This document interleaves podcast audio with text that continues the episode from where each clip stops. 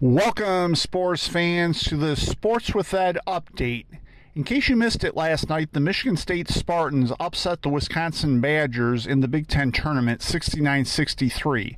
Marcus Bingham Jr., who had not scored more than 15 points since December, I believe it was, scored 19 points for the Spartans in the win.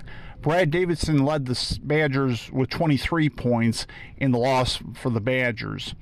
Spartans had to hang on down the stretch in order to win the game. However, they now advance to face the Purdue Boilermakers in the semifinals of the Big Ten tournament.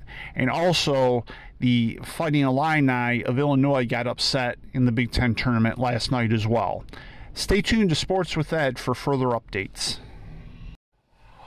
Welcome, sports fans, to the Sports with Ed update.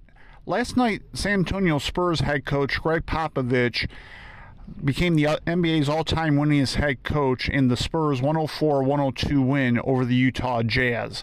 Gregg Popovich surpassed Don Nelson in accomplishing this feat. And if you recall, Don Nelson, I believe, surpassed Red Auerbach about 20 or 25 years ago when he became the NBA's all-time winningest head coach. Stay tuned to Sports with Ed for further updates.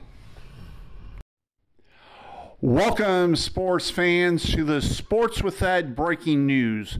The first part of the bracket has been revealed, and in the West region, the Michigan State Spartans will play Davidson in Greenville in the first round. If they win, they potentially face Duke, with this being Mike Krzyzewski's last year in the second round.